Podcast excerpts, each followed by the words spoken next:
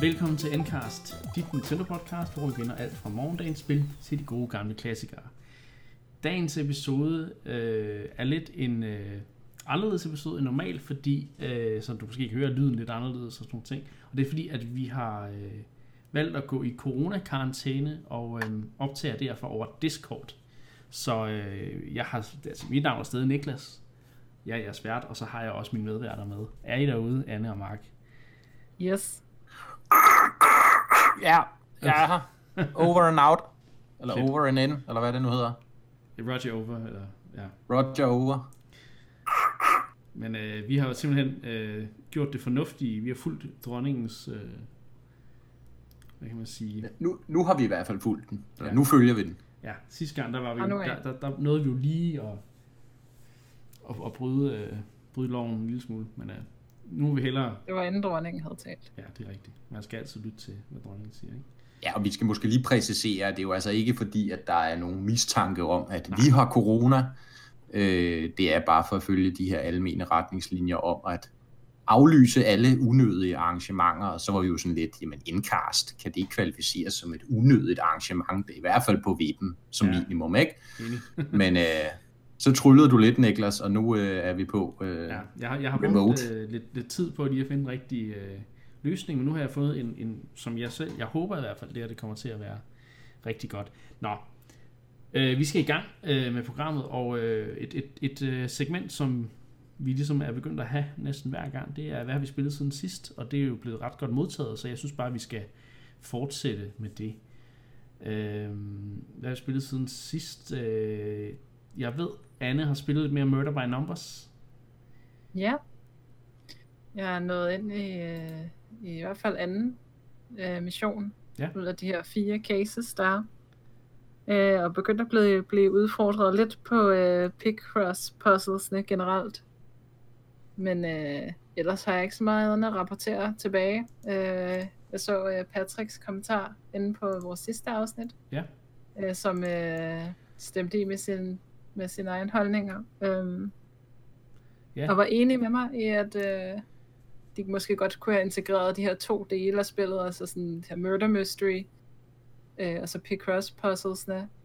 Øhm, det, kunne, det kunne godt ligesom være integreret bedre sammen. Ja. Øhm, Jamen, Og- jeg det kan så regne ud, Anne, at der er ikke sket nogen udvikling nej, præcis. i Det er takt i, det. at du er kommet længere ind i spillet. Der, øh, der er det stadig meget adskilt historiefortællingen og de her øh, Picross puzzles. Meget.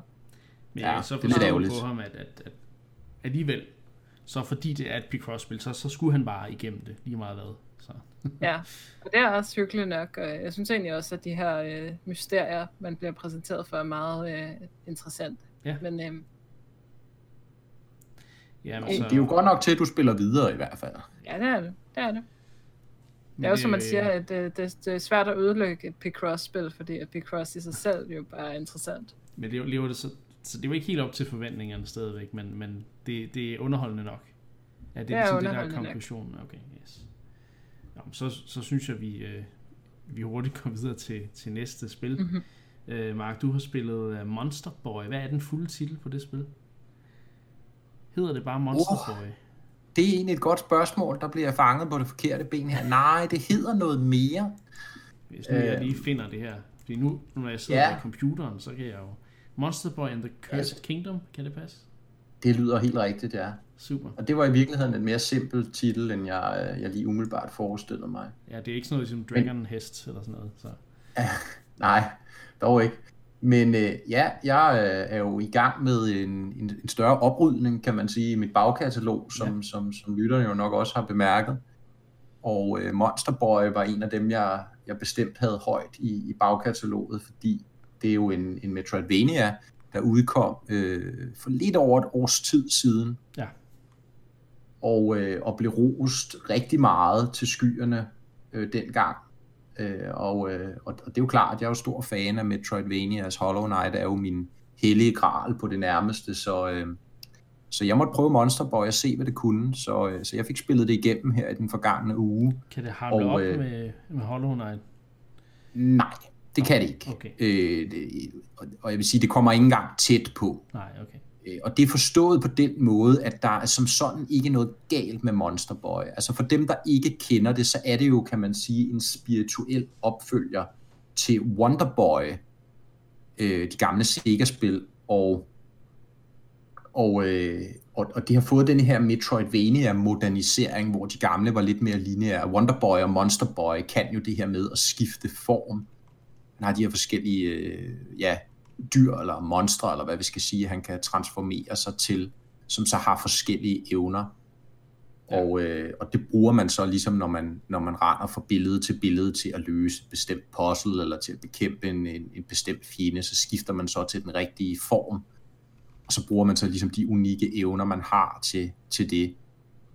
Og, øh, og det er super veludført. Det er en, en, en god, øh, gedin Metroidvania, der følger øh, eller nu siger jeg Metroidvania, jeg vil måske i virkeligheden snarere sige Metroid-like, fordi Vania-elementerne er meget sparsomme. Der er ikke på den måde level-up-systemer og andet. Altså, det er mere en Metroid-like, øh, med at du får nogle, øh, nogle evner løbende, og det gør så ligesom, at du kan komme nye steder hen.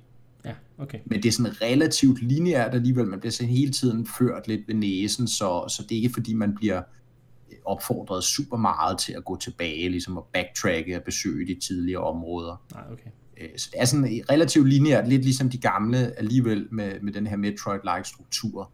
Noget med, at man kan, man kan øh, opgradere forskellige rustninger og så videre, og så får man selvfølgelig de her forskellige former, monsterformer, øh, som man så bruger, som jeg sagde. Så, altså, jeg synes, det var rigtig godt, super godt håndværk. Grafikken er, er lækker, lyden er fed. Øhm, men det kan ikke helt hamle op med de helt store i genren, og det har ikke så meget, altså det er ikke så meget originalt at byde på. Der er ikke så mange idéer i spillet, hvor jeg tænker, det har jeg ikke set før. Faktisk kunne jeg stort set ikke få øje på en eneste. Nej, okay. Øhm, men, men man behøver heller ikke at være en revolution hver gang, men man kan sige igen, det indtryk, jeg havde fået, var meget, at det var måske en, en udfordrer til Hollow Knight, for eksempel, ligesom det, ja eller det, det nye Ori, som, som jeg ved, vi skal snakke lidt om lidt senere. Øhm, men nej, det, kom, det kommer ikke helt op, vil jeg sige. Men, men, men absolut solidt, og hvis man kan lide de gamle Wonderboy-spil, køb det. Hvis man er fan af Metroid-likes, køb det. Men øh, det, er ikke, det er ikke på min top 5 eller nej, okay. top 10, vil jeg måske sige, over de bedste, bedste Metroidvanias. Der kommer det ikke helt op. Men, øh, men tak for input, så kan det være, at jeg ikke behøver at, at prøve øh, Monster Boy, fordi jeg kan høre, at jeg har allerede spillet Hollow Knight, og det er jo federe, så det, ja, fint nok. um, jamen, øh, du nævnte Ori, øh, og nu er det jo sådan set ikke ude på Nintendo-konsol endnu, den nye uh, Ori and the Will of the Wisps, men jeg har så spillet det på Xbox Game Pass, og jeg har jo haft sådan lidt et, et sjovt uh, forhold til det gamle spil, fordi da det kom ud først, uh, det er tilbage i 15, eller hvornår det, det er fra, der var jeg jo helt vild med spillet, og så spillede jeg det jo igennem igen på stream, hvor jeg bare fuldstændig havde det, og jeg kunne slet ikke snuppe. Altså, jeg, der var så mange, altså hoppet irriterede mig, og, og sådan nogle ting. Jeg vil så sige, at jeg håber, at det nye kommer til Switch på et eller andet tidspunkt, fordi øh, det er faktisk et bedre spil, at hvad jeg har spillet, end det gamle Ori. Øh, hoppet er ikke helt fikset, altså det er stadig meget et, et, et hvad kan man sige, horisontalt hop frem for et vertikalt hop. Men øh, det er som om, at der er mere airtime, du har mere kontrol over det, sådan, så du, du dør ikke til environment øh, hazards lige så meget øh, i det nye, som du gør i det gamle. Det var det mindre frustrerende for mig at spille. Plus at jeg tror, en, en, øh, en ting, vi snakkede om i Endcast også, øh, Mark, da, da Ori øh, and the Blind Forest kom ud til Switch øh, sidste år, det var, at, at karakteren er meget lille, så han kan være svær ligesom at placere på skærmen. Jeg føler lidt, at han har mere volumen nu. Altså selvfølgelig er der siddet nogle ja. sekvenser, hvor den zoomer ud, hvor det, det er lidt sværere at se, men, men det, det, det er bedre. Plus at de så, combat er ikke det her, du har de der auto-aim skud, du skyder afsted. Nej, det er faktisk me, uh, melee-baseret combat. Plus at du ligesom kan ændre, hvad for nogle combat mechanics du, du bruger. Så der er lidt mere at vælge imellem, uh, og det synes jeg faktisk klæder spillet bedre, end, end, end de gamle uh, combat mechanics gjorde. Ja, og så, og så kan jeg jo forstå, at øh, i virkeligheden, nu, nu nævnte vi Hollow Knight før, at, øh, at Ori 2 har vist i den grad øh, skelet til, øh, til Hollow Knight øh, en gang eller to eller ti. Hele charmsystemet er nærmest implementeret i Ori, øh, og er en, en god måde at, at gør det, at når du finder noget nyt i spillet, så føles det faktisk fedt, øh, og, og sådan noget, du kan bruge til noget. Så, så ja, der er også alle de her, alle de her figurer, man møder ja. øh, på sin vej. Ikke? Altså det, som jeg bemærkede, da jeg spillede det første Ori, var meget det her med, det var et utroligt flot univers, men det føltes også på rigtig mange ja. måder utroligt tomt. Altså, og der var meget lidt øh, det her, jeg vil kalde, altså det der typisk er i Souls-spillene og i Hollow Knight også især, det er det her med, at man bliver belønnet for sin udforskning. Mm. Man støder på mærkelige NPC'er, der ævler og fabler om opgraderinger og magiske ting. Og altså, man bliver hele tiden sådan ens nysgerrighed bliver piret i de spil, hvor i det første Ori, der sad jeg sjældent med den øh, følelse, fordi øh, man, man mødte simpelthen ikke nogen NPC'er af nævneværdige karakterer, og det eneste, man kunne finde, hvis man backtrackede, det var måske en lille XP-orb, eller en lille health-orb, eller et eller andet, ja, præcis. som præcis. i det store hele ikke rigtig altså, betød, betød vildt meget. Men det her, de, altså, der har de virkelig taget inspiration for Hollow De har lavet en helt sådan en hop, ligesom der er i starten af Knight, hvor du kommer tilbage flere, flere gange. Du kan opgradere bygninger og ting og sager. Du kan møde mange af de her forskellige væsener ude, øh, når du er på eventyr og sådan nogle ting. Jeg synes øh, bare generelt set, at toren har fået et løft, så jeg håber, som sagt, mm. virkelig, at Switch-spillere får lov til at spille den, men jeg kan ikke, nærmest ikke forestille mig andet. Hvorfor ville Microsoft bringe serien til Switch, hvis ikke de havde tænkt sig på et eller andet tidspunkt, mm. når den her timed exclusive periode, som man jo nogle gange snakker om på konsoller, ligesom er, ligesom de føler, at nu, nu det er ligesom over. Altså, så jeg, jeg kan næsten ikke forestille mig andet. Nej, altså så er der jo det her med teknisk, om det kan lade sig gøre, ikke? fordi som jeg forstår det, så hvis man skal kritisere det nye Ori for noget, så er det lidt, at teknikken halter lidt, øh, i hvert fald performancen halter lidt, ja. som jeg forstår det, på, på, på begge Xbox-konsoller, og faktisk også lidt på PC. Øh, den kan simpelthen, den taber frames, altså øh, ja. på, på de her noget kraftigere maskiner end Switchen, så, så det kunne måske blive en udfordring øh, Forhåbentlig at se, er det bare, at det, at det er et optimeringsspørgsmål, og de kan ja. rent faktisk få det til. Jeg har ikke haft så mange grundinger, jeg har spillet det på PC, øh, jeg har mm. haft lidt lag den første gang, jeg, jeg øh, startede spillet op, men så har jeg faktisk ikke rigtig følt noget siden, så jeg håber, at det er muligt. For man kan sige, etteren var jo også en, en forbedret visuel udgave, eller man kan sige, den kom på Switch, så jeg for, forhåbentlig så kan de få det til at, at funke. Uh, ja. Men det, det håber jeg i hvert fald for, for Switch-spillere, som ikke har en PC, hvor de kan spille det på Xbox Game Pass, uh, for eksempel. Eller en Xbox. Mm. Så. Er det noget for dig, Anne, at spille Ori? Nej. Nå. Er Nå. Jeg er jo ikke så meget til hverken platformer eller Metroidvania sådan helt generelt. Jamen, så er det også, så er det måske heller ikke lige spillet for dig, kan man sige. Nej. Men et andet spil, jeg ved, der er noget for dig, er et andet, det, det er jo et spil, jeg har streamet, og nu er endelig jeg blevet færdig med. Majora's Mask. Ja. Øh, ja. 64-versionen på Wii U. Det har jeg meget øh, blandet mening om. Um, Nå. Det er øh, stadigvæk et, et fænomenalt spil. Det, det kan vi så godt sige. Og jeg fik jo gennemført... Øh, I sidste uge var det vist, der fik jeg gennemført øh, Andrew og Café øh, sådan side-missionen, øh, som jo handler om, at det, det er de her to elskende, der, der ligesom er blevet hvad kan man sige, separeret ved, at øh, Skull Kid har, har forbandet øh, manden og har gjort ham til en, en lille dreng, og han går rundt og gemmer sig, fordi han kan ikke, han vil ligesom ikke vise sit ansigt og sådan nogle ting, men alligevel så prøver de at, at finde sammen igen, og der hjælper Link ligesom med at øh, få givet nogle items og få overført nogle beskeder og ting og sager, og så ender det jo selvfølgelig med, at de, de mødes der halvanden time før jorden går under, og så mm. kan de spendere resten af, af deres eksistens sammen. Ikke? Det er super smukt. Øh, og igen ja. bare viser, hvad det, hvad det spil kan, og hvor, hvor forud for sin tid det var. Ikke? Øhm, mm. Og så brugte jeg så en time i min, den sidste stream på at klare en, øh, en trial, hvor jeg skulle rulle som Goron igennem sådan en, en af de ja. der, de der øh, ja, baner, øh, hvor man skal Den er lidt berygtet. At, at, og jeg, jeg vil sige, den er garanteret pissesvær på 64 i forvejen, men jeg brugte så øhm, øh, Wii U Gamepad, og der er, er kontrol analogpinden, den er bare slet ikke lavet til 64-spil. Så, så, så fordi den er meget, meget øh, følsom. Så, så det var ja fuldstændig umuligt. Jeg brugte en time på at komme igennem. Jeg var nødt til at bruge save states til sidst for at, at klare mig igennem. Ej, så, så jeg er glad for, at jeg valgte Wii U-versionen på den øh, front, kan man sige. Men holy moly, ja. jeg, det, var, det var en hård time, øh, vil jeg sige. Men så fik ja. jeg så øh, gennemført det, hvor jeg så havde brugt øh, øh, fire deity mask til at slå Major ihjel, og det gør bare den bosskamp alt for nem, men nu, nu skulle jeg bare være færdig med spillet. Ikke? Mm. Men, øh, Og det Ja. ligger der jo så igen en, en, en, en storytelling pointe i hele det her med 80 til masken og, Ja. og, og den nemhed, man så kan overvinde den sidste bossen. Ikke? Jo. Øh, igen, det, det synes jeg ikke måske vi skal spoil, hvis der sidder nogen derude nu, som ikke har fået spillet det helt til ende, men der er en super fin pointe omkring det her. Men som du siger, Niklas, i det hele taget, ja, vi snakkede jo om Majora's Mask i retrosegmentet for et par uger siden, ikke? Jo. Men, men, men fremragende spil på, på så mange niveauer, og, og en af mine absolute favoritter, Ja. øh, Nintendo nogensinde har produceret. Så ja. Ja.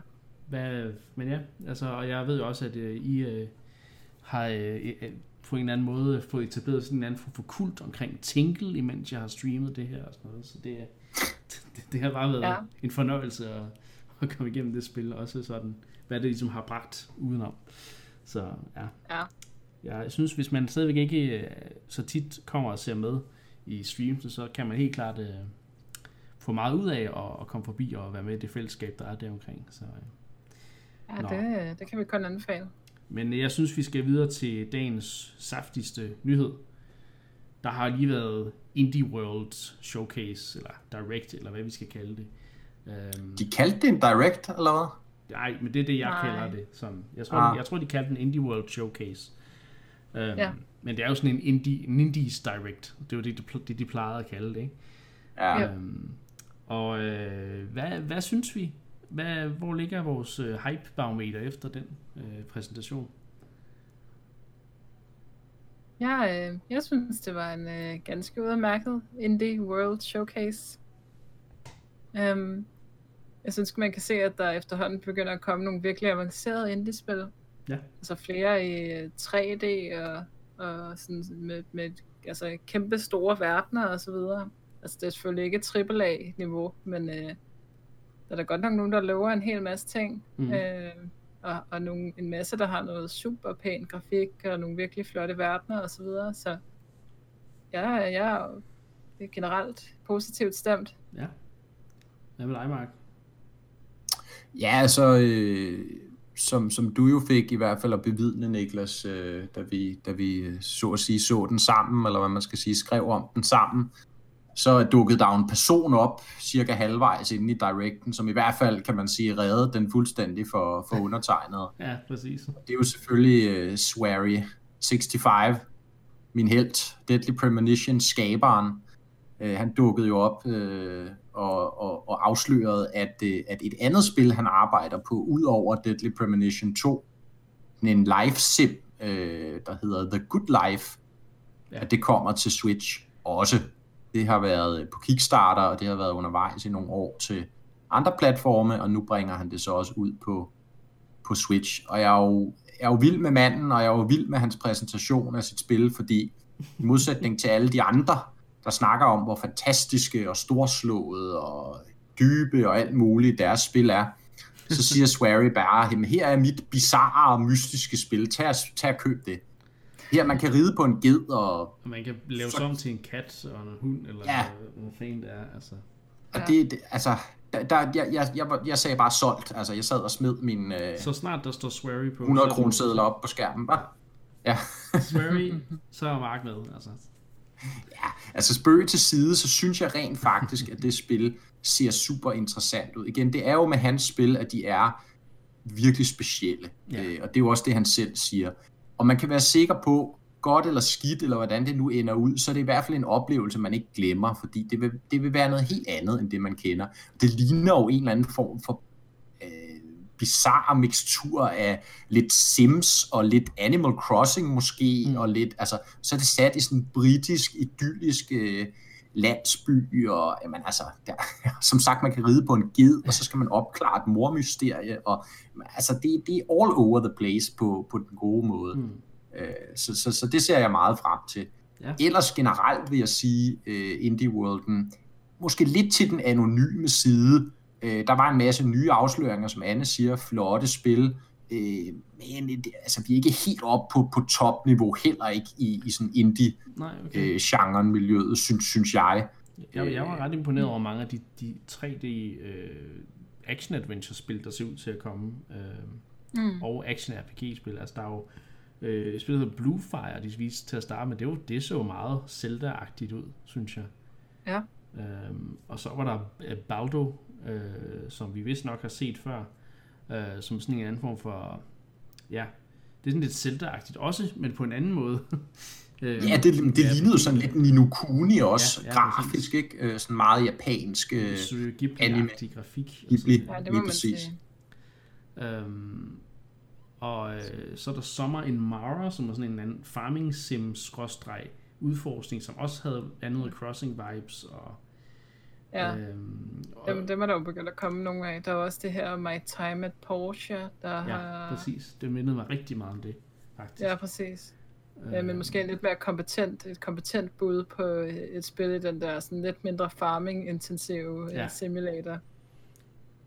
Øh, selv var jeg rimelig hyped over øh, det spil, der hed I Am Dead, som egentlig ja, et Men- puzzlespil, tror jeg. et puzzlespil, hvor man spiller et spøgelse, der, der skal rende rundt i en, en underlig by, befolket primært af fugle, men også mennesker. øh, men det så ud til at være en super interessant verden, og bare, en, bare en, en, vir, en virkelig flot grafisk stil. Ja. Øh, så det tror jeg, jeg vil følge lidt med i. Ja, lavet af et, øh, et, øvrigt et britisk firma, øh, som for et par år tilbage lavede et, et Playstation-eksklusivt spil, der hedder Hohokum. Sådan meget øh, kunstnerisk, øh, sådan delvis øh, musikbaseret spil, eller hvad man skal sige, øh, men sådan meget, meget kunstnerisk. Og der vil jeg, der vil jeg give dig ret, Anne, at I Am Dead, synes jeg, i modsætning til nogle af de andre. Altså det der, det der lidt, tror jeg, det jeg prøver at sige, er lidt af mit problem med nogle af de her annonceringer for, for den her Direct, øh, eller Indie World, er, at jeg synes bare, ja, de ser flotte ud i spillene og sådan noget, men, men jeg synes, jeg mangler noget originalitet i nogle af de her ting. Ja. Øh, for eksempel Baldo og Blue Fire. Altså det er sådan meget åbenlyst at se, jamen Blue Fire, det er øh, A Hat in Time krydset med Dark Souls, krydset med, altså, og, så- så er det ligesom det, ikke? Altså hvor man kan nærmest genkende mm. ned til hver enkelt meka- mekanik, hvor de har taget det fra. Ja, så er der, Ja. Og der er det rigtigt, synes jeg, at I Am Dead, øh, det, det virkede originalt, som om det havde noget nyt på hjerte. Både universet, men måske også sådan gameplay øh, mekanisk. Øh, så, så, så ja, den kan jeg godt være med på, og det, det så egentlig ret spændende. Det er i hvert fald bedre end at kalde sit spil for Eldest Soul og være Ja, et uh, to skete der lige for det? Dark Souls-spil, altså holy crap. Elder men- Souls. Men, men det må være en efterfølger til det der Titan Souls, ikke? det kan sagtens være, faktisk. Eller hvad? Det- Jeg, jeg Ellers ved det faktisk det ikke, jeg tror mere. bare, måske, når, når, de, når de prøver at lave noget, der har med noget med Dark Souls inspiration at gøre, så kalder de det Souls, og så ved folk ligesom, okay. Ej, jeg ved ikke. det er altså... Men Det, noget, jeg stussede over, var, at øh, de gjorde meget ud af, at der var nogle spil, der var 6-7 spil i alt, tror jeg. Der var time, nej, 6 spil i alt, der var timed exclusives. Ja, Uh, Blue Fire, Baldo, I Am Dead, Bark, som er en eller anden, multi, et eller andet multiplayer-spil med hunden i nogle rumskibe, jeg ved det ikke helt. Uh, Sign and Happiness, Freak, Freak Apocalypse og så Summer and Mara, de er timed exclusives på Switch. Kan jeg Ja. vide, om Nintendo har, har smide nogle penge efter det, eller om folk bare selv har sagt, vi vil gerne være eksklusiv på Switch, eller det, det er bare interessant at se, hvor meget de gør ud af det i den her præsentation, mm. og det har Ja. jeg ikke rigtig bemærket før, faktisk. nej, Så øh, Nej, og, og, og, og det var det, jeg skulle til at sige igen. Altså, jeg ved ikke, altså, må- måske er det bare mig, der er lidt øh, igen sur og, og gammel, men altså, jeg synes bare, for at noget skal ligesom være en timed exclusive, så, så, skal det ligesom, skal det emme af en særlig kvalitet, altså en, en særlig kvalitet, hvor når man ser det og, og hører om det, så tænker man, wow, det her, det, det, det kan virkelig blive sådan en, en, en, en Game of the Year øh, kandidat. Øh, i, hver- I hvert fald for mig, tænker jeg, for at jeg ligesom skal sætte mig op til det her med det tidseksklusivt. Ja. Og så synes jeg bare igen, det, det lugtede lidt af, at det sådan, igen, det lyder lidt forkert at kalde det anden rangs, men, men altså ikke sådan for allerøverste hylde, men for den næstøverste hylde, mm. og signe de her eksklusive deals på det, det virker bare sådan lidt pointless. Øh, kan I følge mig? måske, måske. Ja. Du må godt sige nej, Niklas. det kan, det kan være, du måske bare er en smule snobbet. Måske jeg har... Det er jeg helt andre- sikkert, Anne. Det, det er jeg 100%. Det vil jeg gerne stå Jeg ved. synes, at et spil som, som, som Bal- Baldo for eksempel er, eller I Am Dead er nogle ret interessante timed exclusives, som du så ikke kommer til at kunne spille på de andre platforme før den tids eksklusive periode overstået. Altså det, det gør jo, at, at Switchen mm. bliver mere, også fra et indie, synes, altså indie publikum, øh, mere, endnu mere, hvad hedder det, attraktiv. Den er jo attraktiv i forvejen, kan man sige. Ikke? Og det er måske også bare sådan nogle anden, anden rangs, hvis vi skal kalde det det, indie-spil, som giver mening at have timed exclusive på, fordi det er ligesom, hvis du har købt dem på Switchen, så er der ingen grund til at købe dem igen Nej. på PC. Det er rigtigt. Hvor at hvis det er nogle virkelig sådan høje kvalitet, høje profileret indie-spil, så, så har man måske ikke lige så meget imod at købe dem på to platforme. Men det kan måske endda gå hen og skade udviklerne, hvis de ikke kan sælge deres spil to gange. Who knows? ja, måske. Men øhm, der er også en, en anden interessant annoncering, det var The Last Campfire. Øh, ikke fordi spillet som sådan ser specielt unikt ud, lidt, lidt det samme, du snakkede om, Mark, med at det måske det, det, det låner lidt mange ting fra andre genrer, vi kender, men det interessante er, at det er lavet af Hello Games, øh, som jo lavede No Man's Sky, øh, først til Playstation og senere til PC. Øh, et spil, der kom meget i... Det, der var lidt, hvad kan man sige, skandale omkring det, fordi at der blev lovet guld og grønne skove omkring det spil, og så kom det ud, og så var det bare slet ikke det, der var blevet lovet. Øhm, der var rigtig mm. mange ting, der manglede og sådan, noget, øh, sådan nogle ting. Så er så spillet så kommet op til højere standarder senere, men alligevel er det en, en udvikler, hvor jeg, jeg føler ikke helt, jeg stadig kan stole på dem. altså, Nej. Men, øh, men, men sjovt, at de ligesom prøver at pushe et helt, en helt anden genre af spil, og så på, på, på Switchen. Det er jo ikke så, det er så eksklusivt til Switch, men, men jeg har ikke set det øh, blive annonceret før nu. Så... Jo, jeg tror, jeg tror det var annonceret ja, før, øh, så vidt jeg er orienteret. Øh, så jeg kan tage fejl, men, men, ja, men, men det var ikke annonceret til Switch før i hvert Nej, fald. Nej, det er rigtigt, okay. Fint. Øhm, og, og ja, altså igen, ja, det var også en af de her, hvor jeg sad sådan lidt, ja, jeg, jeg ved ikke rigtigt, jeg var ikke rigtig solgt på det, altså det så da meget flot ud og sådan noget, men igen, som du siger, Niklas, låner lidt meget hist og pist, og så var det egentlig også lidt svært at blive klog på, hvad fanden man egentlig skulle i spillet, ja. så ja. ja, det prøvede at sætte sådan en meget følelsesladet stemning med noget musik, der spillede ind over med noget lyrik og sådan noget, altså det fungerede ikke rigtigt for mig, det må jeg sige. Og som du siger, det er også lidt svært stadigvæk. Min uh, tillid til Sean Murray og Hello Games er stadig knækket af, at ja No Man's Sky var øh, alt den virak, der var omkring det dengang. Inden vi går lidt videre til det mere generelt... Åh, oh, undskyld, Anne, har du noget Nej, det, til, det, det, det. Inden vi går videre til lidt mere generelt emne igen om det her, øh, inden vi også skal videre til endnu flere emner, øh, så øh, vil jeg også lige nævne uh, Sky Children of the Light, øh, fordi det er et spil fra et spilfirma, jeg er rigtig vild med. Det er øh, fra That Game Company, øh, som også har lavet Journey og Flower, og øh, det er nogle spil, jeg synes øh, er interessante, fordi de, de gør et eller andet med, med, med, med måden, man interagerer med verden og andre spillere på og sådan ting. Og, og jeg kan godt lide, at deres nyeste spil, som minder meget om Journey, nu øh, virker til at også komme til, til Switch. Så det, øh, ja. Ja, det er super cool. Det super stærke, cool stærkt spiller over, ikke? Et andet spil, som jeg også sad og klappede lidt i mine små hænder af, som, som måske også ellers forbipasserede lidt uh, ubemærket, det er det her Ghost of a Tale, ja. uh, som, som udkom egentlig på PC for et par år siden, uh, og de øvrige platform, lavet af en mand, en tidligere animator for et af de store amerikanske animationsfirmaer, der, der brød løs og gik indie, og så lavede et spil for bunden selv, lærte sig alle de ting, der skulle til, og, og, og så fik det ud utrolig flot, utrolig flot, og selvfølgelig utrolig velanimeret spil, hvor du spiller en mus, øh, der er øh, fanget i denne her, øh, i sådan en, en borg, der, øh, hvor, hvor der bor rotter, øh, og de har så taget de her mus til fange, og ligesom øh, gjort nogle af dem til slaver og så videre. Du skal så bryde, bryde ud øh, og finde din, øh, jeg mener, du skal finde din, din kone, eller kæreste, øh, som, som også er fanget på, på det her slot og et spil, som mekanisk er sådan øh, Souls-inspireret, men alligevel også meget mere stealth-baseret. Du skal snige dig rundt og forbi de her rotter og løbe igennem små kanaler. Og, ja. men, men igen, altså virkelig, virkelig flot univers, flot stemning. Lige noget for mig. Jeg spillede det på PC, og det, det, det kan jeg varmt anbefale. Øh, jeg har det også til PC, øh, men jeg har aldrig fået det spillet færdigt, så jeg ender nok med at købe det til Switch, og så spille det færdigt på Switch. ja, det, må vi selvfølgelig lige se, hvor god porten bliver, ja, ja. men, men det skal man altid fordi det var bestemt et, ja, det var bestemt et spil, der havde performance-problemer, også da det kom ud øh, på, på PC, men, men lad os se, det er i hvert fald værd at holde øje med, synes jeg. Ja. Øh, Anne, har du andre sådan spil, du Ja. øh, gerne vil under, sådan, frem, fremhæve fra den her øh, Direct? Altså, der, der var jo det her kortspil, der primært var Ja. baseret på fugle, ja, og, og nogle meget flotte, sådan lidt... Wingspan, Ja. ikke? Wingspan. Wingspan. Nå, Wingspan, ja. Ja. ja. ja, ja, ja. Øhm, Har, ja.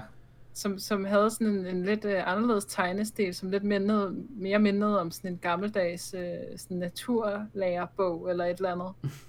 øh, med sådan nogle meget flotte tegninger af, af sådan den, den naturen og fugle generelt. Ja. Øh, og så på en eller anden måde øh, mixe det med sådan øh, kortspil. Øh, en, som jeg også forstod, det er sådan øh, lidt Hearthstone-agtigt. Eller måske Hearthstone for er ontologer, tror jeg, jeg kaldte det. ja. Øhm, så, så det synes jeg, der er værd at følge med i nu. Vi gerne vil have nye, friske idéer, ikke? Ja. Hvor man bare kan se, at de har taget det fra... Jamen, Nogle jamen, lige andre. præcis. Og du lader lige også præcis, Anna. mere til de der kortspil, end jeg er for eksempel. For jeg, jeg ignorerer, hver gang der er sådan en, en card mechanic, så ignorerer jeg spillet, fordi Nå, det, det, er, man Det er ikke så, det er jeg ikke så glad for. Men, Ja, det er synd. det er jo en, en kæmpe trend, ellers generelt. Det er alt det, med det er kort. Det. det er også der, jeg ikke har spillet, hvad hedder det, det der Tower of et eller andet. Nå, det kan jeg ikke huske. Men ja, det var svært ellers at finde, altså ligesom blive rigtig klog på, hvor- hvordan gameplayet ligesom er, altså hvad, ja. Hvad man skulle opnå i det, andet end man kan sige, det var noget med at samle de her øh, fuglekort, øh, som lignede noget fra øh, det, det gamle natur- og tekniklokale i folkeskolen, ikke? Men, Mhm. men ja, hvad, hvad det sådan ellers gik ud på, det, det, det, må, vi, det må vi vente og se, men, men, men i hvert fald unikt indslag. Jeg, jeg, jeg gjorde egentlig lidt umiddelbart lidt grin med det, tror jeg, da jeg så det første gang, men, men jeg er fuldstændig enig, Anne, at skal jo selv sidde og efterspørge de her originale idéer, og her er der altså bare nogen, der har virkelig øh, nørdet omkring fugle, og tænkt sig at gøre det til et super, øh, forhåbentlig super interessant computerspil. Ja. Det var lidt sjovt at se. Der er den her øh, subgenre af fuglespil. Vi havde øh, fugle-datingspillet Heartful Boyfriend for et par år tilbage, og så øh, fugle-advokatspillet øh, Aviator Attorney, eller sådan noget, tror jeg det hedder, som også øh, kom for nogle år Og også siden. Skatebird, eller hvad det hedder. Ja, Skatebird, der er ligesom sådan en, en linje af fuglespil, der bliver trukket gennem historien her, Ja, det og det er så den nyeste måde. Så det, Ja. det, er okay, og det hugger dig. Det må være en. Nej, ja, jeg ved ikke generelt om fugle hugger mig, men øh, sjove, skøre idéer. Ja. Øhm, generelt set, så synes jeg jo, at nu har vi jo et lidt bedre billede af, at der kommer flere spil til Switch i løbet af, af 2020. Det havde vi jo ikke rigtig før, kan man sige. Øhm, men det er jo så indie-spil øh, hovedsageligt, og det meget af det hedder mm. sommer 2020, eller forår 2020, eller noget hedder også bare 2020. Altså, så, så, så det er ikke fordi, at der var så mange spil, vi fik nu og her. Der var jo selvfølgelig One More Thing, som så var øh, Exit the Gungeon, som blev shadow-droppet efter øh, præsentationen.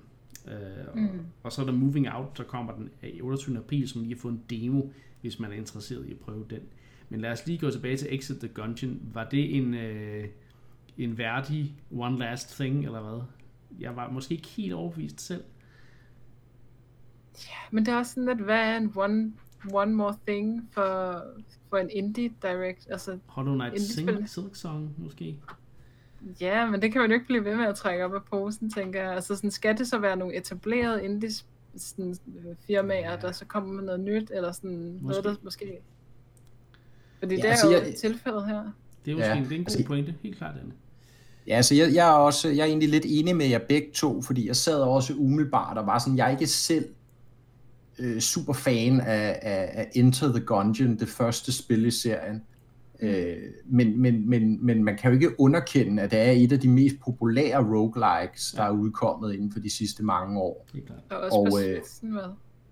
Også på Switchen, ja, og, og, i, og i den forstand kan man sige, at og ja, vi kan jo ikke alle sammen sidde og, og, og, og kigge på, eller vente på Hollow Knight, altså der er jo også nogen, der måske ikke synes, at Hollow Knight er det fedeste, så, så i den forstand ville det jo være underligt, hvis det altid var one more thing, ikke? så jeg synes, det var fint, at det var Exit the Gungeon. Øh, Der, hvor man kan sige, jeg er måske lidt enig med dig, Niklas, det var, at det kunne have været endnu federe, hvis, det, hvis vi ligesom ikke i forvejen kendte til spillets eksistens. Ja. Ja. Altså det her med, at de simpelthen havde annonceret, der er, eller der kommer et Exit the Gungeon, en fortsættelse til det første spil, eller et spin-off er det så i virkeligheden. Ja. Mm. Øh, og du kan gå ind og hente det nu. Altså, fordi det er jo også det fede. Det er jeg super fan af, at Ja, de ja. er begyndt på den her trend med at shadow droppe. Øh, at, at de ligesom siger, nu kommer det her, og du kan spille det i dag. Og det, var Det er fandme der i orden. Exit the Gungeon, hvis ikke man allerede i forvejen var bare synes, det er det fedeste, så var det måske også det, der gjorde det ekstra one more uh, thing-agtigt, Ja. det blev shadow droppet, ikke? Så, Lige præcis. Det, det var sgu cool nok. Det, det, det, der kunne have gjort det endnu mere cool, var, hvis ikke vi i forvejen vidste, at spillet fandtes. Ja, Men Ja. fair nok. Altså. det er det.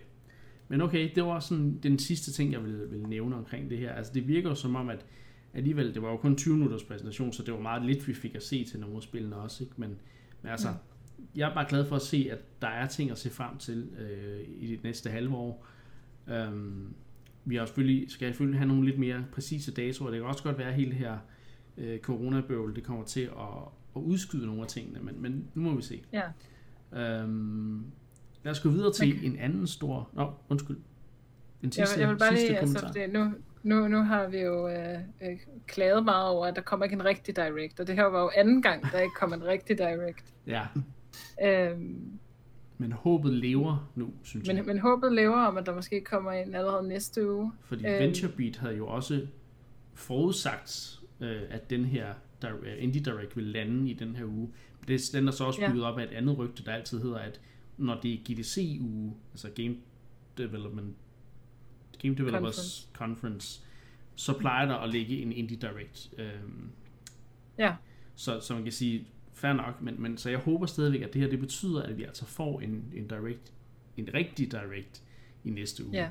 Men nu må vi se. For, for at adde lidt øh, sådan, øh, benzin på øh, hypebålet til den næste direct, tænker jeg, at der er en helt speciel grund til, at den ikke har kommet før, faktisk, directen. Ja, Og det er jo det her med Animal Crossing, det udkommer i den her uge. det gør det jo. Øh, og hvis, hvis man måske ikke er typen, der køber så mange spil, så er det jo vigtigt, at man både køber Animal Crossing, fordi der ligesom ikke er udsigt til nogle andre store titler. Men når de så bliver annonceret, de andre store titler, så vil man jo også gerne have dem. Ja, det er rigtigt. Så, så må ikke, at øh, nu regner Nintendo med, at de alle casuals, de køber, køber ud og køber Animal Crossing, fordi der kommer alligevel ikke noget. Nej, det Og så i næste uge, så kommer den største annoncering af noget inden et 3 vi får at se. Og det kommer snart, og det bliver virkelig vildt. Jamen, det, kunne, altså, det ville være rimelig smart. Bare sådan, nu har I alle sammen brugt penge på Animal Crossing. Og nu smider vi øh, bomben ja. Ja. omkring resten, ikke? Men Anna har jo ret. Det er jo sådan, business fungerer. det det er skal vi jo ikke gøre os nogen, øh, hvad kan man sige, øh, andre tanker omkring. Så altså, jeg tror, det er en meget valid forklaring det på det i hvert fald. Hvorfor, Det vil give fuld ud mening. Det vil det. I hvert fald, hvorfor man kan sige, måske de lige venter til efter med Animal Crossing langt. Ja, præcis, fordi nu, nu er der jo alligevel gået, altså det var ikke januar directen, det var ikke februar Nej. directen, og hvis det alligevel skulle være marts direct, så Ja. Så giver det mening lige at gøre det efter Animal Crossing. Ja, den jeg, køber jeg, jeg, Anna. jeg håber, jeg krydser fingre. Jeg, jeg, nu, nu, nu skal jeg bare have den General Direct snart. Ellers så... ja. Ej, men, men jeg er mere håbefuld, og mere, efter vi har fået lidt mere øh, kød på releasekalenderen, så, så kan jeg bedre håndtere øh, stillheden, hvad man skal sige. Plus de bliver også ved med at, at, at snakke om ting på deres Twitter-accounts og ting og sager. Så det er ikke fordi Nintendo har trukket stikket, det er jo bare fordi vi ikke har fået en General Direct. Så, så ja, Ja, det, det skal, den kommer det på et eller andet nok gå.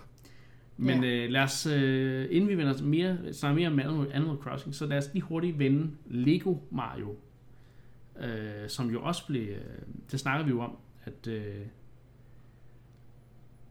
hvad hedder det, øh, Ja, vi, vi snakkede om det i den seneste episode, Ja. ja. øh, og den optog vi jo, kan man sige, lige på et tidspunkt, hvor at, at Nintendo og Lego havde annonceret på Twitter, at der kom denne her annoncering Yes. af noget Lego Mario crossover. Men vi vidste ikke rigtigt, hvad det var. så den kom vi dagen jo så se- efter, tror jeg nok. Ja, og der havde de den her teaser på, hvordan den er lige et knap et minut eller sådan noget. Den er virkelig ikke særlig lang. Et halvt minut, tror jeg Øh, faktisk kun. Ja, Ja. ja. Hvor, hvor vi ser det her Lego-sæt, umiddelbart et sæt, eller måske en kombination af sæt, de, øh, de, de viser to børn, der leger med det her sæt. Øh, I øvrigt, hvem leger med Lego? Nå. Øhm, de her to børn, der, øh, der leger med det her Mario Lego-sæt, og det er jo, må man sige, en, en ret fed, godt udtænkt Det er jo crossover. Med gamification jo, altså. Ja, hvad var det med det gamification, øh, Niklas? Jamen, det, det ligner, at, at, at Mario-figuren har en eller anden form for display, og så har den sikkert også nogle, noget teknologi, der sidder og ligesom kan læse, hvor på banen, eller, eller hvad for nogle objekter, som figuren interagerer med, eller sådan en stil. Ja. Og så kan vi ligesom øh, samle coins og sådan noget.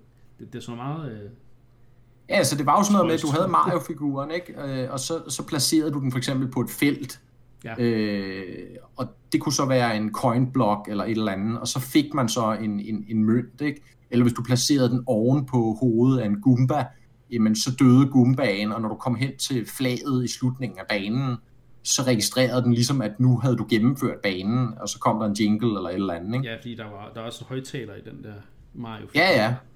så, så der er en eller anden form for, givet om det er noget NFC-baseret et ja, eller andet, når, når, når, når det lignede jo i virkeligheden, hvis vi også skal tage det, selve udseendet, altså det lignede jo lidt, kan man sige, en, en forvokset Amiibo, Mario Amiibo, ikke? Øh, som man ligesom øh, hoppede rundt øh, på de her Lego-brækker med. Den minder mig om den der tøj øh, Mario-bane fra øh, Super Mario Land 2, faktisk. Nå ja, ja, det er, ja, det er ikke engang løgn. Hvor der også er sådan Lego-agtige øh, ting med i de baner der, hvilket er ret interessant. Så jeg, jeg fik Point total, for... øh, total throwback til det. ja, point for, øh, for gamifikeringen. Men hvad synes I om udseendet? Jeg var, jeg var altså ikke helt solgt på udseendet, må jeg sige. Jeg synes, det lignede sådan lidt noget... Jeg synes ikke, det havde den sædvanlige Lego-charme. Øh, jeg synes, øh, figurerne virkede lidt store for... og kluntede. Øh, det, det, det var sådan lidt Playmobil-agtigt, hvis, hvis I kan se det for jer. Jamen, det, det er sådan en eller anden mærkelig sammensætning af Lego Duplo og almindelig Lego. Ja, ikke? Duplo, ja. Så, så ja, ej, det var ikke helt... Øh, jeg, jeg, jeg kommer nok ikke til at købe det, det, det er helt sikkert. Hvis det, hvis det så fedt ud, og hvis det var fedt at bygge, så havde jeg garanteret øh, smidt penge efter det, men nej. Jeg synes ikke, jeg, var, jeg blev helt tændt af det, desværre. Det ved jeg ikke, der, der har jeg da lidt omvendt. Fedt. Faktisk. Jeg, jeg, jeg synes egentlig, at det, var, det så ret sjovt ud.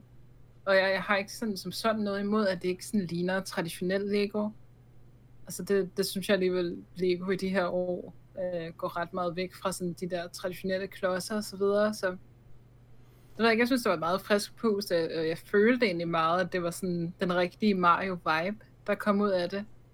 Øh, tværtimod, så synes jeg faktisk, at den der gamification så lidt kedelig ud. Okay. Eller sådan lidt... Øh, sådan overflødig måske. Ja, okay. Altså, jeg synes, det er sådan lidt mærkeligt, fordi at, at noget af det med, at, altså det er essentielt ved at spille et Mario-spil, er jo, at du skal hoppe.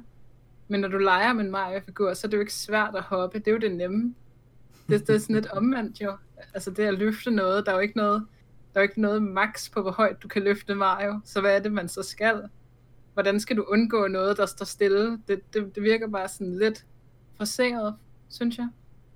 Men altså, nu ved vi jo heller ikke, hvordan det konkret kommer til at fungere. Nej, så...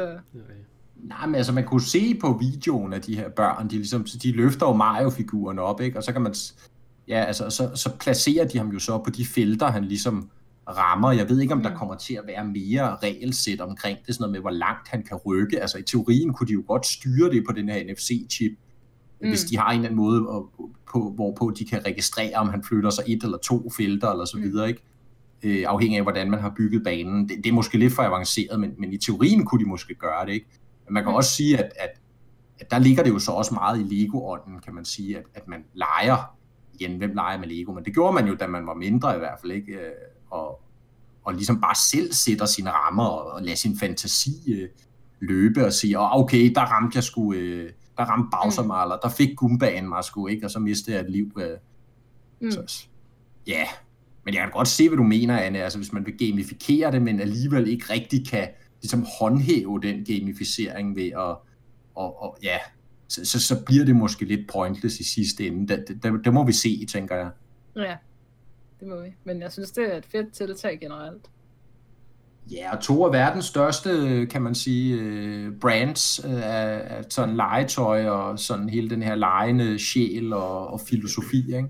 Mm og sjovt med danske briller, ikke mindst også. At, øh, jeg er jo spændt på, om der kommer nogle computerspil også. Altså om der kommer nogle Switch-spil måske. Øh, Mario Lego eller noget. Ikke? Lego har jo lavet med succes i mange år de her store franchise Lego crossover-spil, ikke? med Star Wars, Indiana Jones, Lord of the Rings, Harry Potter og så videre. Ikke? Og Lego ja. Racer er et fantastisk spil også. Ikke mindst mm-hmm. Lego Racer. Ja. Det er jeg spændt på at se, om, om, det dukker op på et Det bliver meget spændende at se, hvad, hvad fremtiden bringer med Lego og Mario, og om der overhovedet er mere end bare dette øh, sæt. Nå, vi skal tilbage til Animal Crossing. Vi kommer ikke udenom det, fordi Animal Crossing udkommer i den her uge, og øhm, det, har så allerede, det er så allerede blevet anmeldt, altså embargoen på anmeldelse, anmeldelserne er ligesom blevet ophævet. Desværre øh, har Inklop ikke øh, fået deres anmelderkopi endnu, så der går lige lidt mere tid. Øh, men alle de store sider har selvfølgelig øh, anmeldt det, og lige nu, der har spillet en, øh, en øh, Open Critic score på 92, og det er altså en rimelig god, øh, hvad hedder det, karakter, øh, fordi det vil jo så sige, at de fleste spil har enten givet spillet topkarakter eller meget tæt på topkarakter, ikke? Ja. Øh, jeg er utrolig faktisk øh, imponeret over det, for jeg havde ikke rigtig troet, at Animal Crossing ville ramme øh, altså igen, fordi jeg, jeg tænker, det er, det er en meget specifik øh, målgruppe, og, og jeg ved ikke, om de der anmeldere normalvis har spiller den slags spil og sådan ting, men, men de har Mm. åbenbart bare elsket det. Øh, lader det til. Hvad, hvad er jeres... Øh, Anne, du, du glæder dig jo sygt meget til det her spil, så Jeg, jeg, jeg glæder mig så meget nu. Øh, og endnu mere efter anmeldelserne. Og det er jo, som du siger, det her med, at, at vi har en, en masse mennesker, hvor det her spil traditionelt set overhovedet ikke har sagt dem noget som helst. Altså ingenting. Og nu ved jeg ikke, hvem der har fået lov til at anmelde øh, det nye Animal Crossing på de forskellige spilmediers øh, sider, men jeg, jeg tænker da, at blandt må der have været et par mennesker, som, som måske ikke normalt har spillet Animal Crossing, eller hvor det her er deres første Animal Crossing. Øh, og derfor tænker jeg, det er enormt imponerende, at man ikke har set, altså man har jo ikke set nogen, altså syvtaller endnu for eksempel, Nej. eller lavere end det, hvor at, at man kunne sagtens forestille sig, at der sidder mennesker derude, der tænker, "Nå, men hvis, hvis Nintendo ikke kan formå at, at, at lave et spil, som jeg kan lide, så fortjener det heller ikke en højere karakter. nej, Ja, eller at, jeg at de være- bare synes, at gameplayet har fuldstændig ramt forkert for dem, eller et eller andet. Altså, Ja, præcis. det er Altså, sjovt, ikke, der er ikke, så at meget jeg, enighed om det. Ja, præcis, ikke? Fordi, fordi selvom jeg ikke vil være enig i den sådan, holdning, Nej. så, ja, så forestiller man, at der findes, findes nogle mennesker derude. Øhm, så, så derfor synes jeg, det er utrolig stærkt, at det, at det performer så godt. Mm. Synes, Øh. det er godt, øh, synes, det er godt spottet, Anne, og jeg er meget enig. Altså også når man kigger på det her med anmeldelser over en bred kamp, så kan man jo typisk se nogle mønstre i os. Altså for eksempel, hvad er det for typer af spil, der for eksempel får, gerne får over 9 i gennemsnit, ikke? eller Mm. over 90. Og det er jo typisk måske de her mere øh, sådan open world, rollespil drevne, altså de, de, de har typisk god øh, chance for at, komme helt Mm. derop og ligesom opnå sådan en bred øh, tilslutning på tværs af anmelderkorpset, hvor som Ja. du siger, Anne, Animal Crossing er typisk et spil, der meget deler vandene, altså enten er man helt vild med det, eller også så synes man, altså kan man overhovedet ikke se, hvad charmen er i det. Mm. Øh, og som du siger, der må være nogen derude øh, i anmelderkorpset, for hvem det er øh, måske ikke deres yndlingsgenre, eller, eller traditionelt har haft svært ved at se pointen med det, øh, Mm. eller også bare det er deres første Animal Crossing-spil, øh, og de har fået chancen som anmelder på det. Og at, at der så enstemmigt er så positiv øh, omtale af det, det er bemærkelsesværdigt øh, for et spil som Animal Crossing, og, og det øh, gør jo ikke forventningerne mindre herfra heller. Nej, det må man sige. En ting, jeg så har bemærket, øh, det, det var meget de, de tidlige anmeldelser, det var, at øh, har coronakrisen måske noget at skulle have sagt omkring de her ting? Det føles, det lyder- virker lidt som om, at mange af dem, de ligesom kalder det for et guardsend her i, i den her tid. ja, Men det er jo- der, der kom bare Anna. Men det er jo fordi, det her spil, det er jo bare ren eskapisme. Ja, altså, det er jo det- som om, du, du transporterer dig bare ind i den perfekte verden, ikke? Altså, man, man har jo... Øh, der har jo været sådan et meme, øh, det er så godt med Pokémon, men, men man har sagt det her med, hvad, hvis du kunne vælge mellem øh, verdensfred eller leve i verden af Pokémon, hvilken starter skulle du så have? Og der, der har jeg det lidt på samme måde som med Animal Crossing, ikke? hvis man kunne, vælge mellem, at corona forsvandt, okay, det er måske lidt, lidt too soon, øh, og så bo i Animal Crossing-verdenen. Altså, så vil man jo vælge at bo i Animal Crossing, fordi at det bare er altså ren eks- eskapisme, ikke? Skulle man så vælge, hvad for en villager man ville starte med at bo sammen med? Eller? Ja. Okay. Og sætte det meget på en spids. Ja, ja, Du må, ikke, du må ikke håbe, at corona finder vej ind til Animal Crossing. Det vil være det mareridt scenarie. ja, det, ja. Ja. det vil det. Men øh, jeg, jeg, det var bare en tanke, jeg havde, fordi jeg læste meget, at, at, at Det, jamen, det er jo bare et sammenfald, ikke? Ja, ja. Men, men ja, det, det er da sådan lidt øh, godsøjne sjovt at tænke på, at, at midt i, at vi alle sammen bliver sendt i karantæne herhjemme, nærmest over hele jordkloden, der kommer det, altså, det perfekte spil mm. til, når man er i karantæne derhjemme. Altså, fordi man har brug for... du kan bare for- glemme alt og, og, og hygge rundt i, i, i det univers, ikke? Mm. Så, det er- så ja, det er da morsomt. Men apropos corona, må jeg ikke bare lige pointere endnu en gang, vi havde jo den her bizarre historie for et par uger siden med, at uh, Ring Fit Adventure Ja. uh, var udsolgt på grund af, af, af coronavirus. Det er jo altså en ting, der kun er blevet værre siden. Nu melder Nintendo simpelthen om, at der globalt set er udsolgt på Ring Fit Adventure. Ja. og at der først kommer nye forsyninger om flere måneder, og det gælder også hos de danske forhandlere, har jeg konstateret. Ja. I hvert fald mange af dem. Ja, Øh, og det er jo, altså igen, det er jo et sammenfald, men alligevel jo utrolig interessant på en eller anden måde, at den her øh, pandemi, som det jo nu har udviklet sig til, simpelthen har øh, sendt efterspørgselen på sådan hjemmetræningskits øh, Ja. mm, ja. i, det, det er på, på himmelflugt. Ikke? utroligt at tænke på, at, at det er, man kan sige, det, det er heldigt, at vi har så mange muligheder for at underholde os selv og være sammen digitalt i den her tidsalder, når, øh, når vi bliver sat i karantæne og så videre, fordi at, at altså os gamere har jo rigtig mange fordele, kan man sige, at, at vi er vant til at underholde os selv på den her måde, så, så vi, vi kan bare bruge endnu flere timer på ligesom at, at gøre noget godt for os selv og, og tænke på noget, noget, noget godt, i stedet for hele tiden at gå i øh, halv panik over, at det her sker, og når man skal ud, skal man hele tiden tænke på dit og dat, og man skal vaske hænder 20 gange om dagen og så videre, ikke? Så jeg, jeg tror bare, at det er, altså, jeg føler mig heldig, at jeg, jeg er så glad for den hobby, eller hvad man kan sige, at jeg så ligesom kan distrahere mig selv for de her forfærdelige tider, som vi så sidder i nu. Ikke? Mm. Og hvis du havde problemer med det, så fikser Animal Crossing det for dig om et par dage. Helt sikkert. Helt sikkert. Jeg glæder mig til at komme i gang. Øhm, Tag på ferie sammen med Tom Nook. Ja, ja, næste episode, så, øh, så har vi vel vores dom klar. det tror jeg. Ja. Det, øh, jeg tror, vi Så- alle tre kommer til at have spillet det på det tidspunkt. Øh, Det er jo Ja. også lidt en sjældenhed, at vi alle tre spiller det samme spil, så det glæder jeg mig til. Øhm, Ja. Nu skal vi lige have, øh, vi- er ved at egentlig at gå lidt over tid, men, men nu skal vi lige have Shadow Man øh, Remastered. Øh, det er sådan lige bare lige opstået i dag, nærmest øh, der på Ja, optagelse. det, det, var, det var jo en af de her, hvor jeg lidt øh, sned den ind for højre, som Ja. ja. man siger. Fordi altså, jeg fik jo øh, altså, virkelig var ved at tabe kæben i dag, da jeg sad på vej hjem i toget fra arbejde. Øh, det var jo også en speciel oplevelse, fordi der er ingen, der kører med toget, men, øh, men, øh, men det kører stadigvæk, og, og man kan stadig benytte det. Øh, selvfølgelig holde hold afstand og så videre. Men jeg sad og var på vej i toget, og så, øh, så ser jeg øh, den her nyhed om, at en af mine absolute yndlingsspil, det vil man jo huske, hvis man hørte vores øh, Halloween-episode, øh, sidste års Halloween-episode, hvor vi snakkede om gyserspil, og også retro gyserspil. En af mine absolute yndlings tilbage fra Nintendo 64-dagene, Shadow Man. Shadow Man op. Det, jeg, det husker jeg. Holy up. Ja, og jeg har hørt fra i hvert fald to kilder, at, øh, at jeg gjorde det godt. Ja. Så nu sidder jeg lige og nikker for mig selv. Men, men, øh, men der var i hvert fald nogen, der gav udtryk for, at de, de var blevet lune på at prøve Shadow Man. Og nu kommer der jo simpelthen muligheden, fordi Det kommer til Switch i 2021, og det, Det er det. med improved shadow mapping, per pixel lighting og anti-aliasing.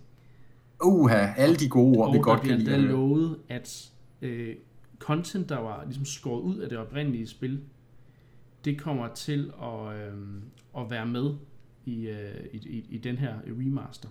Ja, Øh, og Shadow Man, øh, måske hvis ikke man hørte Halloween-episoden, kan jeg lige lynhurtigt slå fast, hvad det er, vi taler om. Det er bare et Nintendo 64-spil. Øh, det, øh, hvad hedder det, der, jeg, jeg plejer at kalde det, og det lyder lidt sjovt, men jeg plejer at kalde det øh, Super Mario 64 i sådan et voodoo-horror-univers, fordi det følger utrolig meget samme struktur som Super Mario i virkeligheden. Det er en platformer, men der er lidt flere action-elementer, men du har den her hop-verden, hvor du rejser ud til forskellige undergrund, dele af undergrundsverdenen, øh, og så skal du samle de her Dark Souls som så i stedet for Mario stjerner, så er de her mørke sjæle, og du skal samle 120 af dem osv. De var meget klart inspireret af strukturen fra Super Mario, men det er det, meget det her dystre øh, voodoo-univers med øh, ja, voodoo-dukker og mørk magi og mm. øh, ja, uhyggelige øh, omgivelser osv. Så, videre. så øh, jeg fik aldrig spillet det dengang, så jeg skal helt klart i 2021 spille Shadow Man Remastered. Det kan og det er godt at høre, Niklas. Det kan da være, det varmer mit mit hjerte. Et, et, et spil, jeg streamer. Det er nærmest oplagt til, ikke? Nå. Det glæder vi øh, Men jeg, jeg springer altså hurtigt videre, fordi nu skal vi øh, til det sidste øh, i dag, og det er selvfølgelig vores retro-segment. Um, og øh, det er et Gamecube-spil igen, vi skal snakke om. Øh, spillet også kom til PlayStation 2, men altså, vi, vi har jo spillet det på, på Gamecube, fordi vi er Nintendo-fans. Um, Kommer også til Gamecube først, så vidt jeg husker, Ja, det er noget, jeg siger. Altså, for mig var det et Gamecube-spil. Det fandtes ikke til andre konsoller, i min verden i hvert fald. Det kom i 2003, og det er udviklet af Capcom. Og så øh, vil jeg så også nævne, at det er vores allesammens Hideki Kamiya fra Platinum Games i dag, der var instruktør på spillet. Øh, sammen, øh, hvad hedder det, øh, sammen med Atsushi Inaba, som er producer. Øh, og øh, grund til, at jeg nævner det, det er sådan set fordi, at, at grunden til, at vi snakker Beautiful Joe, det er fordi, at Bro Smash ind på N-Club, han har, øh, han har, hvad hedder det, øh, foreslået, og han, han skriver følgende. Jeres take på Beautiful Joe vil være fedt at høre om. Mener jeg hørte, skråstrej læste et sted, at Wonderful 101 foregår i samme univers eller lignende. Har kun spillet Beautiful Joe 1, så så meget kender jeg ikke til det, men var ret begejstret for spillet i sin tid, så det kunne ved et tilf- det, det er kun ved et tilfælde, jeg ikke har øh, fordybet mig mere i serien. Og øh, det er også der, hvor jeg nævner, under, eller fremhæver Hideki Kamiya og Atsushi Inaba, fordi det er netop korrekt, at Wonderful 101 har en eller anden form for connection til Beautiful Joe, men det kan vi altid vende tilbage til senere. Lad os snakke om, hvad for en form for spil Beautiful Joe egentlig er. Mark, jeg ved, at du vist nok er ret begejstret for det. Ja, jeg er kæmpe, kæmpe fan. Ja. Var er kæmpe fan af Beautiful Joe. Som du siger, Niklas, øh, blev det lavet af Capcom, specifikt det her Clover Studio, som vi jo husker for de her Evergreens, også Okami blandt andet, oh, ja. som de udgav senere. Og Beautiful Joe blev lavet som en af de her Capcom 5-spil, de her fem eksklusive spil, Nintendo tegnede kan man sige, øh, jeg vil lige sige abonnement, men altså lavet en aftale med Capcom om, at de skulle producere eksklusivt til Gamecube'en. Mm. Og så ved vi jo alle sammen, at historien øh, den, den, den forløb anderledes, og mange af de her spil øh, senere udkom til, til PlayStation 2 også. Resident Evil 4 var jo en af de her spil blandt andet ja. også. Og Beautiful Joe kom også senere til PlayStation 2. Men, men Beautiful Joe er et af Hideki Kamiyas absolute mesterværker. En 2D-platformer. Normalt laver han jo de her 3D-baserede mm kampspil. Ja. Den her, den er altså 2D, men ligesom, lige så crazy og over the top, som, som han har for vane. Øh, sat i det her univers, som er sådan meget øh, Saturday morning cartoon, altså de her Teenage Mutant Ninja Turtles, Power Rangers osv., øh, tegneserier og, og serier, der kørte i, i 90'erne øh, på morgen-tv. En, en interaktiv tegneserie, øh, så vidt Fuldstændig.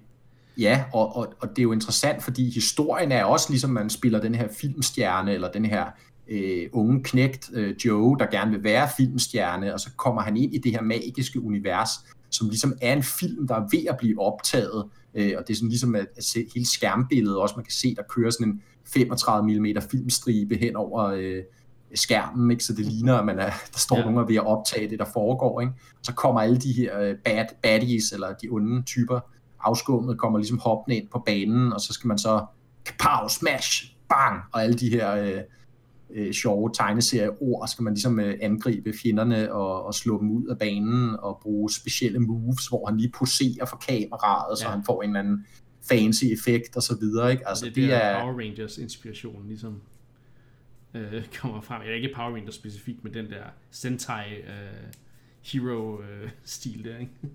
Ja, og så det her med også, at han ligesom kunne morfe, at han kunne transformere til denne her Beautiful Joe-figur. Mm. Det er jo længere en kombi, man opbygger, jo, jo bedre man gør det, jo mere bliver han ligesom til den her øh, superhelt, øh, som det jo egentlig er. Hvorimod, hvis man bliver ramt, og jeg mener, hvis man dør helt, så kommer han ud af sit superhelte kostume. Ikke? Øh, og tilsvarende kan han så unlock den her super variant af sig selv, hvor det går, går, så går helt amok. Ikke? Mm.